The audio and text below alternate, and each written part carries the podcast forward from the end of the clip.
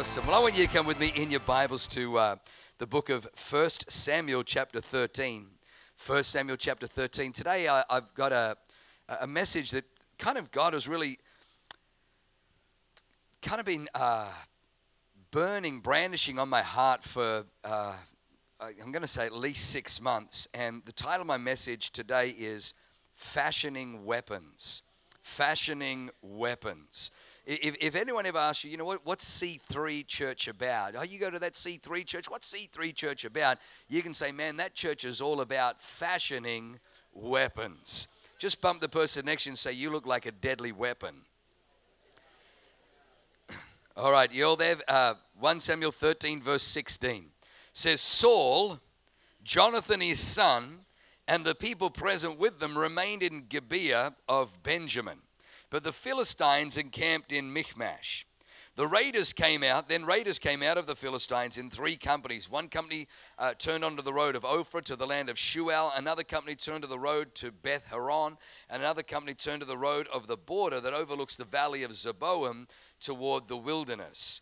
Now there was no blacksmith to be found throughout all the land of Israel, for the Philistines said, lest the Hebrews make swords and spears. I want you to underline in your Bible uh, verse 19. Now there was no blacksmith.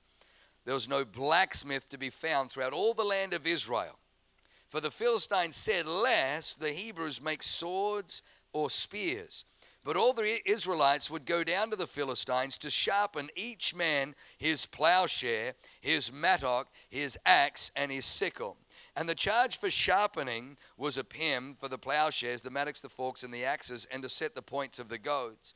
So it came about on the day of battle that there was neither sword nor spear found in the hand of any of the people who were with Saul and Jonathan, but they were found with Saul and Jonathan his son. And the garrison of the Philistines went out to the pass of Michmash. Let me just pray. Heavenly Father, I thank you for this word today. And I ask, Father, you would speak through me today, that this would be a word in season for these, your, your servants, your sons and daughters, Father, that we would uh, become weapons fashioned in the mighty hand of God to be able to accomplish and fulfill all that you have put in our in our destiny, in our lives, in our hearts, Father God, that we would not be people without weapons, that we would not be at the mercy of the enemy, but Father, rather we would be equipped, we would be resourced, ready to take ground and ready to occupy territory that you have uh, allotted to us. In Jesus' name, everybody said, Amen. I, I love this passage of scripture because uh, it, it kind of it kind of paints a picture of the devil's agenda.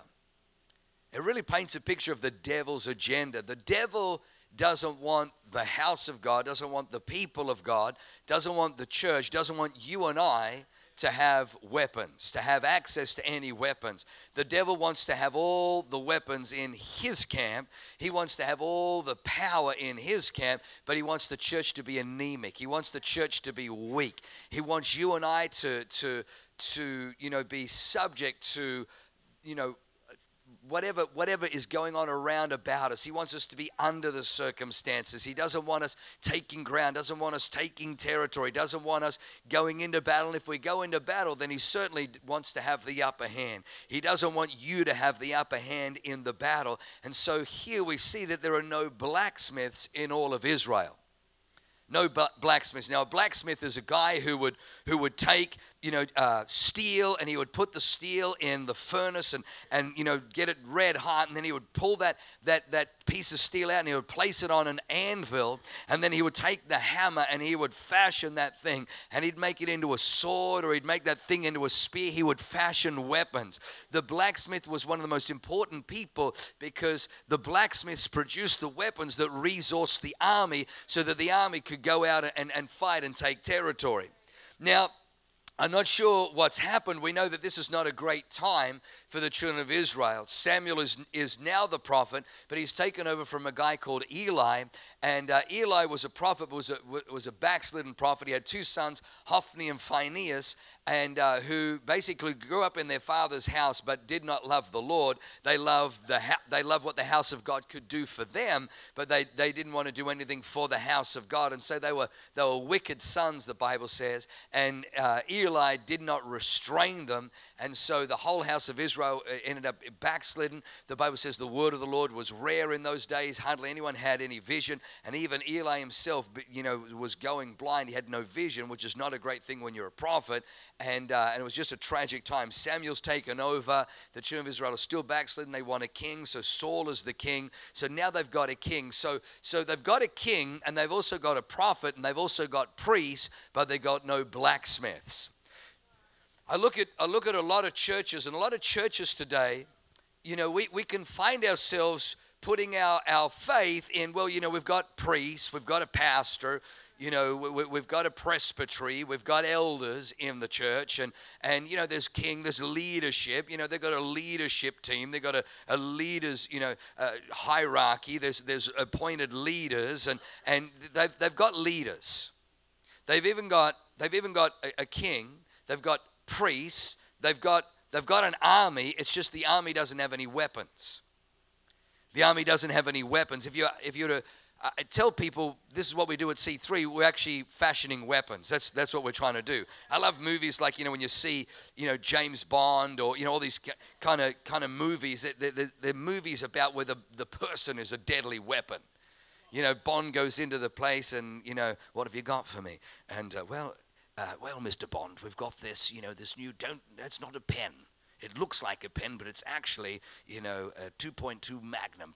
and, uh, you know, don't hold it like that. And, you know, and, there's, and there's all the, and his car, you know, pushes buttons and, you know, lasers and, you know, missiles and all kinds of stuff. He turns ordinary things into weapons, and that's what gives him an edge. That, that's what makes him deadly. That's what makes him a threat to the enemy. The enemy, the megalomaniacs who want to rule the world, you know, who are trying to build, you know, a laser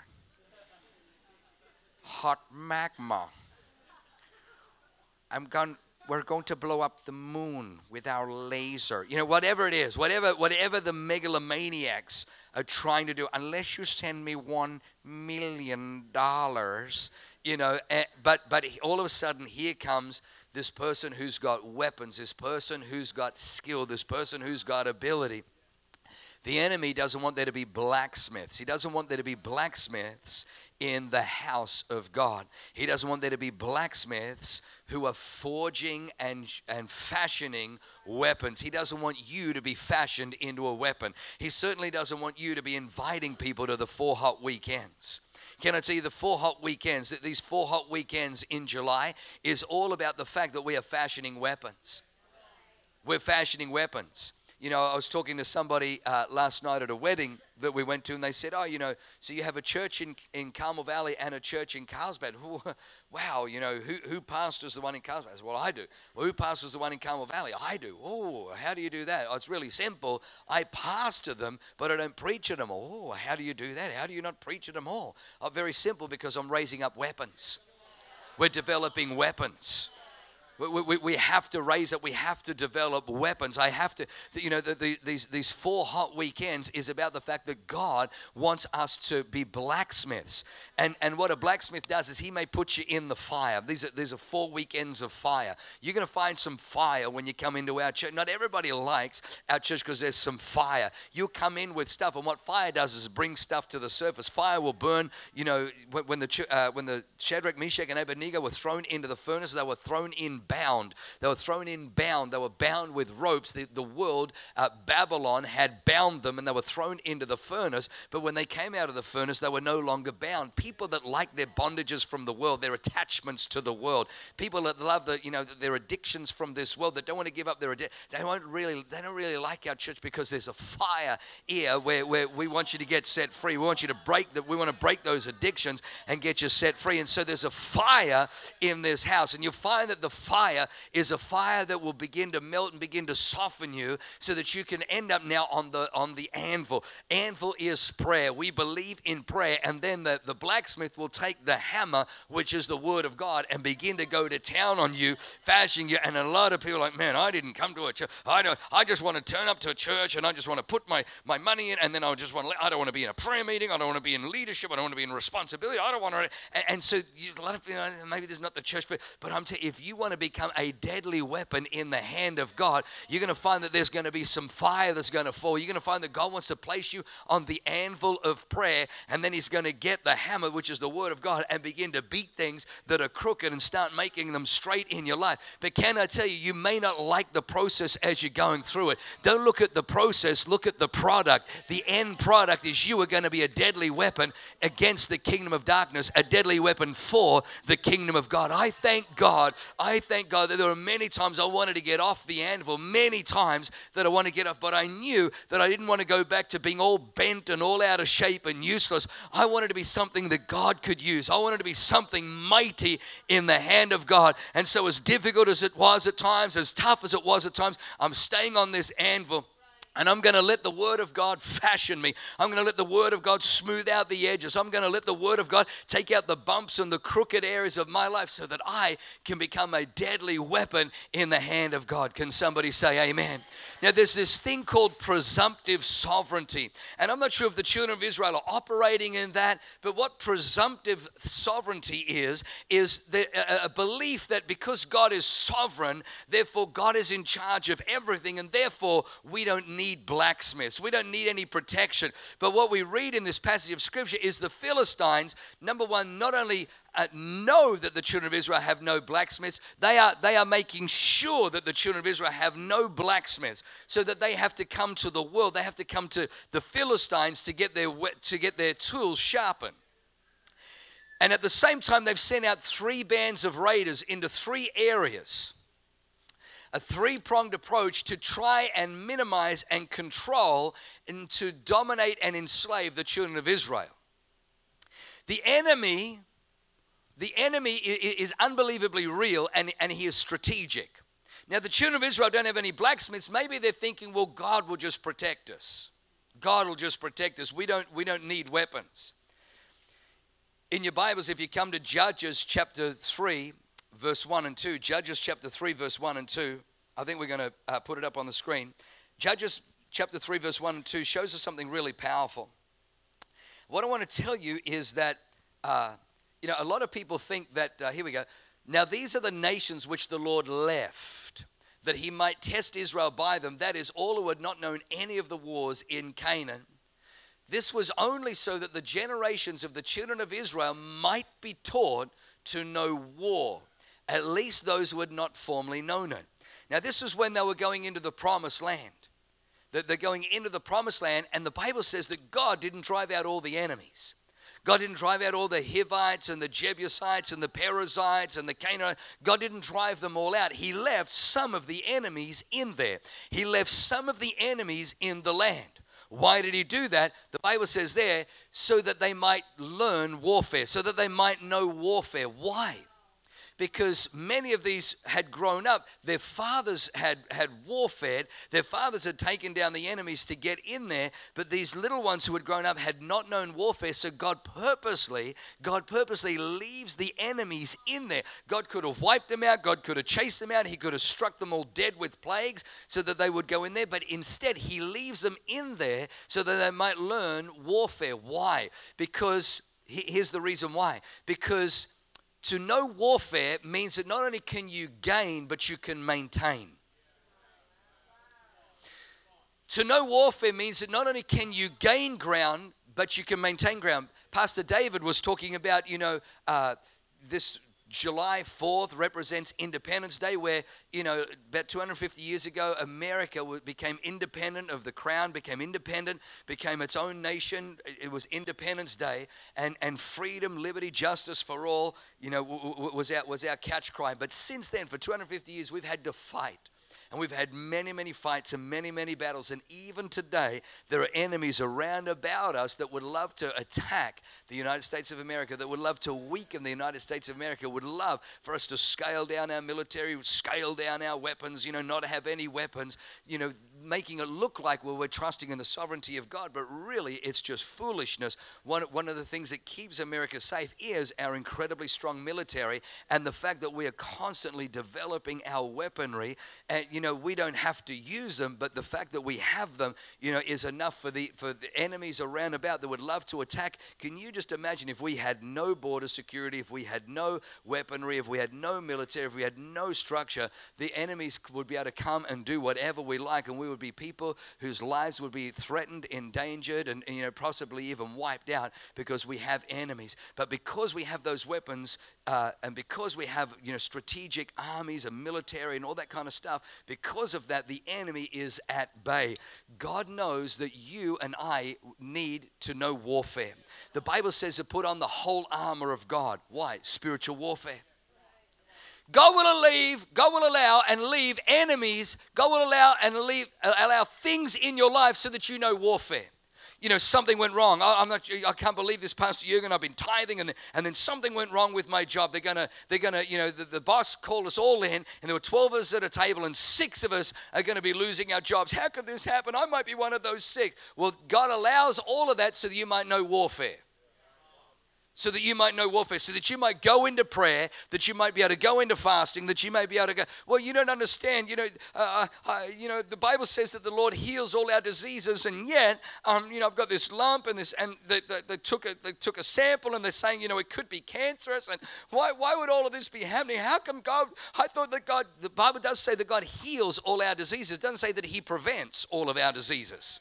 He heals all of them, He doesn't prevent all of them. Why does He allow it? Be so that you can learn warfare. Because it's not just about you. God allows things, God leaves things in your life. God allows you to walk through things in your life so that you can strengthen your faith muscles, so you can develop your weaponry, so you become sharp with the sword, so that you can be fashioned into a weapon, so that you can go into other places and save other people. So when your neighbors who are without faith or without God, when they face the same crises and the same situations, you can say, Hey, let me pray for you. My God delivered me from the same thing. My God can deliver you. God will allow you. And I go, no, uh, there's a, there's a kind of a, a this sovereignty thing that, you know, God is sovereign and therefore, you know, we don't need to worry about anything. Man, I'm telling you that that's, that's not scriptural. When we see Jesus calls the devil three times in the Gospel of John, the ruler of this world, Jesus talks about the evil one. In John 10 10, Jesus says, The thief comes to steal, to kill, and to destroy. But I have come that you may may have life and life more abundantly. He's a, talking about a clash. He's talking about a conflict. You and I live in, in conflict. You and I live with a clash. People think that the promised land is heaven. The promised land is not symbolic of heaven. The promised land is all about right here, right now, the promises of God coming into your life. When the children of Israel crossed over Canaan and went into the promised land, there were giants in the promised land. There were Canaanites and Perizzites. There were enemies in the promised land that they had to defeat in order to possess their promises. When you and I get to heaven, there are no devils, there are no enemies, there are no demons, there are no, there's no opposition to you inheriting. That, that heaven is heaven. But right here on earth, for you to inherit the promises of God. And let me tell you, the Bible is full of the promises of God, of peace, of love, of prosperity. You need to understand that there are enemies, there are devils, there are spirits who are trying to oppose you every step of the way. There are adversaries who don't want you to prosper, who don't want you to flourish, who don't want you to expand, who don't want you to live in health, who don't want you to live in wealth, who don't want your children worshiping, who don't want your children on fire for God, who want to rob the next generation. And you need to understand that God wants to fashion you as a weapon. He wants to develop you as a weapon, but you got to get good with fire, you got to get good with anvil, and you got to get good with some hammering that comes down on your life. Can somebody say amen? The devil wants to have all the weapons. The children of Israel had to go down to the Philistines to sharpen their sickles, to sharpen their axes. The devil loves the fact that if you want, if you want, if you want some type of clairvoyance into your future, you go to a clairvoyant. If you want a prophetic word, you go to a tarot card reader. You know, I was where was I the other day, and I saw you know psychic readings. I think I was in La Jolla. That's it's in La Jolla, psychic reading. Beautiful La Jolla, art galleries and cafes and, and psychic reading. Now, I can't imagine that the rent is cheap to be there. So people are obviously going there. If no one's going there, there's not going to be, because people have a hunger for, for the prophetic. You know, there's, there's television shows now, you know, psychic cops and, you know, and people who use mediums and psychics to try and solve crimes. And all. Why, why are they coming to the church? Because the devil, the church doesn't have any blacksmiths. The devil's stolen the blacksmiths from the church. So the, so the world turns to the psych. The world's gone to the Philistines. The Philistines have got the weapons. They have the insight. They have the, you know, they have the, no, no, the church is the most powerful prophetic vehicle on the planet. But I'm telling you, the devil has robbed the blacksmiths from the church. Where, where are the people that uh, Shambranda I'm praying? You know what? And it's because we, we we hate fire. We hate the anvil of prayer. We only pray when we need stuff. It's like, uh, like the, the pastor that says to the, to, to the little boy, he says, Do you pray every day? He says, Not every day. He goes, Yeah, not every day. There are some days I don't need anything. That's kind of our prayer life. We hardly ever need anything, so we don't pray. Hammering of the word of God. Well, you know what? I went to that church and they challenged me, so I'm, I'm going to find a church that I can go into where I don't get challenged, where there's just a nice little sermonette on a Sunday, just, you know, something. You need to be challenged. How do I know you need to be challenged? Because I need to be challenged. I need to be challenged. My, my, every single one of us have got a human nature, a sinful nature, and that thing is bent away from God. Don't ever think that your human nature is bent towards God. It is bent away from God. You have a that's why people need to be in church. People need to be in church because they have a human nature that bends them away from God. You need to be in the house of God. You'll screw up your life, your marriage, your family, everything if you're not in the house of God. The house of God is the one thing that will bring that hammer and bring it back into, into alignment with God. And then you find, you know, in the world and brings you back into alignment. You, you need to be in the house of God. Why don't, why don't we make this month, July, invitation month? Invitation month let's not only just you know come out to Andy Kabbalah next week, who's you know powerful in in the area of healing, you know signs, wonders, miracles, and uh, you know. And then Tommy Tenney, author of God Chasers, phenomenal man of God. I mean, they're going to be two breakthrough Sundays, but our own weapons that we are developing in this house Pastor Mark, Pastor David, Pastor Brianna, Pastor James, Pastor Jesse, all these great powerhouses that we're raising up in this house because you know let's show our support well you know it's not pastor jürgen preaching i don't know. No we're, we're trying to don't don't do that. You don't, you're not doing me any favors. It's not well you know jürgen's not on we won't go. It's going to be like you know how good can it be? No no go like, we need to be cheering these people on. We've got to. We've got to be raising up weapons. We've got to be developing weapons. We've got to be empowering people to go to the. How are they ever going to, you know, preach to tens of thousands if we can't get them to preach to tens and hundreds and, and thousands? And here, we've got to raise them up. We've got to develop them. We've got to develop weapons. Can somebody say amen? See, see, the devil doesn't want the church to have weapons. The devil doesn't want the church to have weapons. I remember I was, I was with my brother in law, Pastor Andy Kabbalah, who's here next week, and, uh, and we, were, we were doing some meetings in New Zealand. And uh, I was the first person to minister on this particular morning and I had a word of knowledge. There was somebody there and they had pain in, in their right hand. I felt this incredible pain. I said, Somebody here, you got pain in the right hand? I can just feel pain in my right hand. So this kid came forward and he had his arm in a cast. And, and I said, Oh, what happened? He says, Well, you know, he busted it playing volleyball. He went for a dive and fell on and went back and it snapped. And, oh my gosh, you know, it was all kind of black and blue. And so I prayed for him and, and, uh, and I said, Can you feel that? Yeah, I feel warm. I said, That's the power of God. I said, What if the doctor said 10 weeks? 10 weeks, I believe that it's going to be five. And so he went and sat down. I finished preaching. And so you know, we had a break, and then my brother-in-law Andy Kabbalah gets up, and he gets up, and, and he's kind of I don't know what he's I don't I don't even think he prepared anything, but he's just kind of rambling away, and I'm thinking, oh, you know, my session was the better session so far, and, uh, he says, oh, there's somebody here, you know, and there's pain in your right hand, and so this kid gets up and walks out again. I, I grab him as he walks past. Whoa, whoa! I already prayed for you. Go and sit down. Go on, you little Skippy, sit down. And but he's like he's he comes and I'm like, Andy, Andy, I've already prayed for him. Yeah, I've prayed for him five, not ten, five. You can tell him to, God's already at work, just get him to. And then he goes, Oh, you know, what can't you do? He goes, Well, I can't clench your fist. He says, Well, clench your fist. And it was a bit hard because of the, the, the, the plaster, but he, he's trying. And then he goes, Yeah, is there any pain? He goes, No, no, there's no pain. And he says, well, can you punch? He goes, well, not with a cast. And then he says, let's find something sharp and cut off the cast. I'm thinking, you don't cut off the cast. They just put the cast on. So they go out and they get an, and they cut the cast off. And he comes back out and all his arms all, you know, kind of swollen and black and blue. And he says, what can't you do? He says, I can't clench your fist. Well, clench your fist. So he clenches his fist. Is there any pain? No, no pain. And he says, punch my hand. So he goes, and then he goes, no, no, come on, punch it hard. He goes, he says, no, harder. Says, is there any pain? No, there's no pain. He says, what else can you do? He goes, well, you know, I couldn't do this. And as he's doing that, all the bruising disappears. And the guy goes, Oh my God, I'm healed, and starts running around. And I'm like, Oh my gosh. It's a true story. I get back to my hotel room, I am ticked with God. I am, I'm angry. I'm like, flipping at God. My prayers were better. And he had one scripture and didn't even relate. I had four great healing scriptures, all one laid on one on top of the other. Of my prayers were right, um, you know, his prayers were, you know, and uh, and so, anyway, as clear as anything, God says to me, He says, "Would you like the same healing anointing as Andy's got?" I'm like, "Yes, please." And he says, "Are you willing to pay the same price?" See, Andy four times was diagnosed terminal with leukemia between 12 and 16. From the age of 12 to 16, four times he was diagnosed terminal. The last time he had less than a 3% chance of living. He was, he was, he's six foot three and he weighed 67 pounds.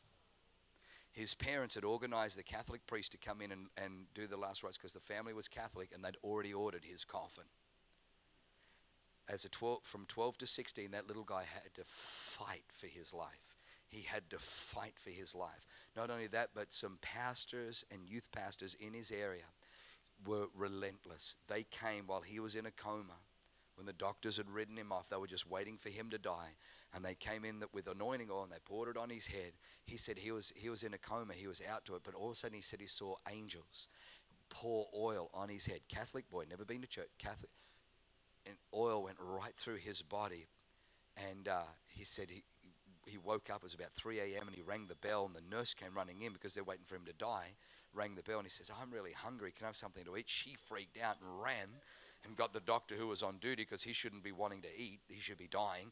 And, uh, and so it, it, took over an hour for, for the doctors to come around and go, You want something to eat? Are you, are you sure? And Yeah, I'm really hungry. And so that was, that was, uh, that was uh, 24 years ago. 24 years later, he's, he's alive, healthy, and strong, but operates in an unbelievable level and an unbelievable dimension of healing, of miracles, of power, of signs and wonders.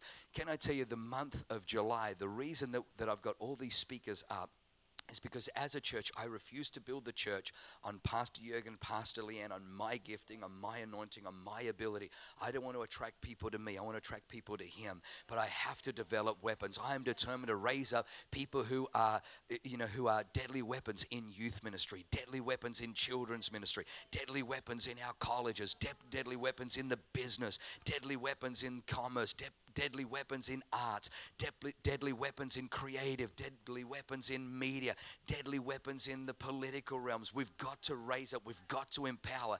The devil had loved it that there were no blacksmiths in the, in the whole land of Israel, that the enemy had all the blacksmith. The enemy was developing the weapons. Well, we're going to serve notice to the devil. We're serving notice to the enemy right now. You are not going to be the one that has the best weapons. The world may be looking to you right now, but I'm telling you, we're raising up prophetic powerhouses. We're raising up people that know how to move in the gifts and the presence and the power of the Holy Spirit. This is a Holy Ghost church. This is a church where we're empowering people to become deadly weapons for the kingdom of God. Can somebody say amen?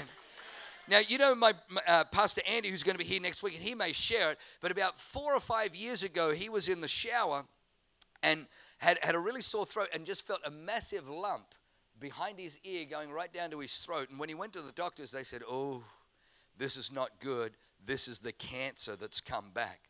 And when the doctors spoke that, God said to him, Don't listen to the doctor. That's a lie from the devil. That's a demon speaking through the doctor. negativity, pessimism. So Andy said that he went into to spiritual warfare for three days, but he says, you know, the devil was putting thoughts in his head. Maybe, maybe this is it. Maybe your testimony was just meant to be that, you know, for 20 years you've been free and now it's time, you know, and all this kind of stuff. But he went in, no, this is not, you know, my God uh, shall supply all my need according to his riches and glory. My God heals all my diseases. You know, he bore our griefs, was, you know, stricken for by his stripes. We are and he just went into warfare went into warfare. Three days later lump completely gone completely healed. I got to tell you you know uh, the enemy is attacked relentlessly in my marriage in my family in my children. Why does god allow it? Because i don't believe in a presumptive sovereignty. I don't believe that god stops the enemy. I know that for me to take ground in my life and for me to maintain the ground that I take, he has to teach me warfare. The Bible says, Put on the whole armor of God, that you may be able to stand against all the wiles, all the schemes, all the strategies, all the onslaughts, all the attacks of the enemy. Right here, right now on this planet, there is an enemy. There is a devil, and he wants to destroy you. But you and I don't need to fear the devil. I'm telling you that I don't waste one second of sleep at night hoping the devil doesn't attack me. I live in no fear from the devil. How come I don't live in fear from the devil because I know that greater is he that is in me than he that is in the world. And I know that I've put myself on the anvil and allowing the word of God to hammer me into a weapon. You know, if you're not in, in the, the Bible college thing, sign up for the Bible college, sign up for DNA. Make your marriage a deadly weapon against divorce and against dysfunction. There are too many people who just tolerate just an average marriage. There are too many people who tolerate, well, you know what, let's just stay together for the kids. Fooey to that. I'm not staying with with Leanne just for the kids. I'm staying with Leanne because I'm head over heels in love. But can I tell you something? I realize it's not about what she does for me, it's about what I do for her.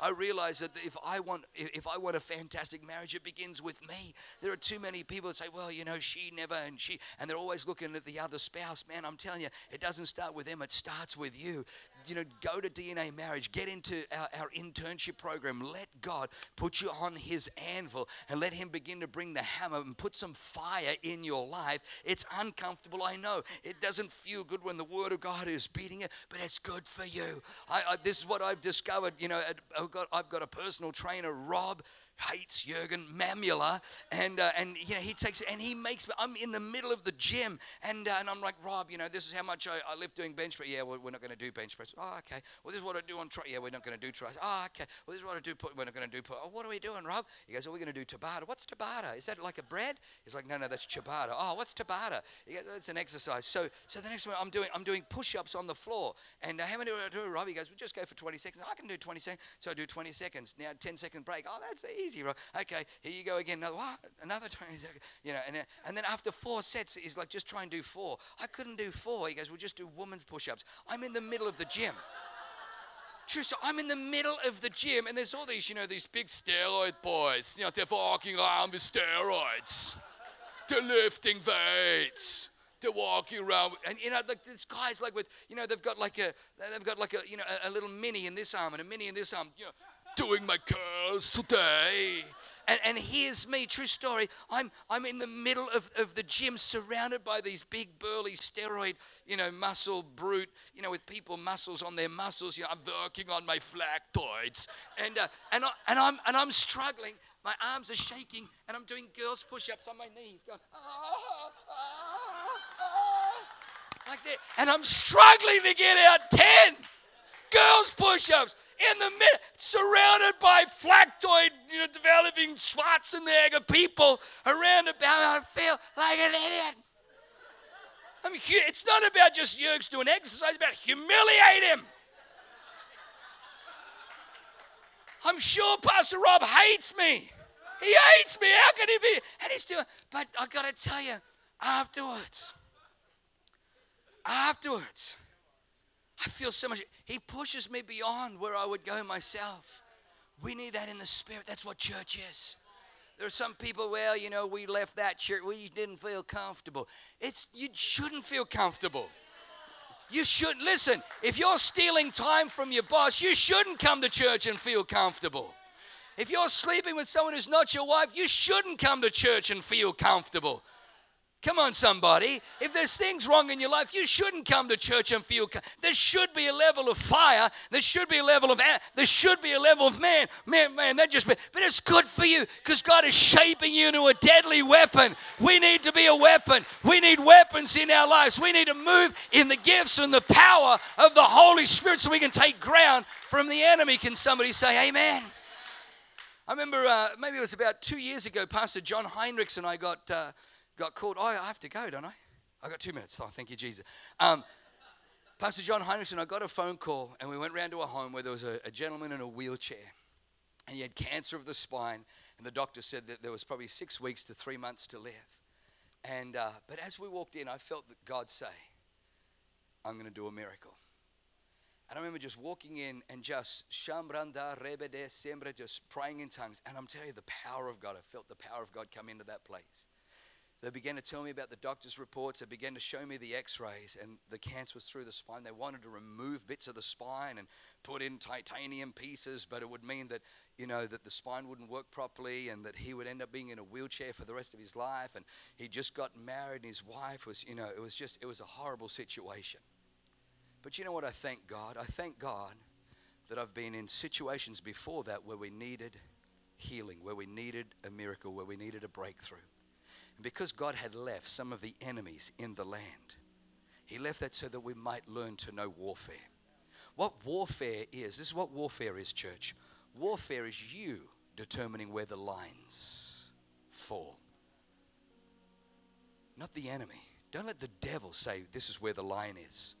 Don't let the devil say, Yeah, you know what? Poverty for the rest of your life. Yeah, you know what?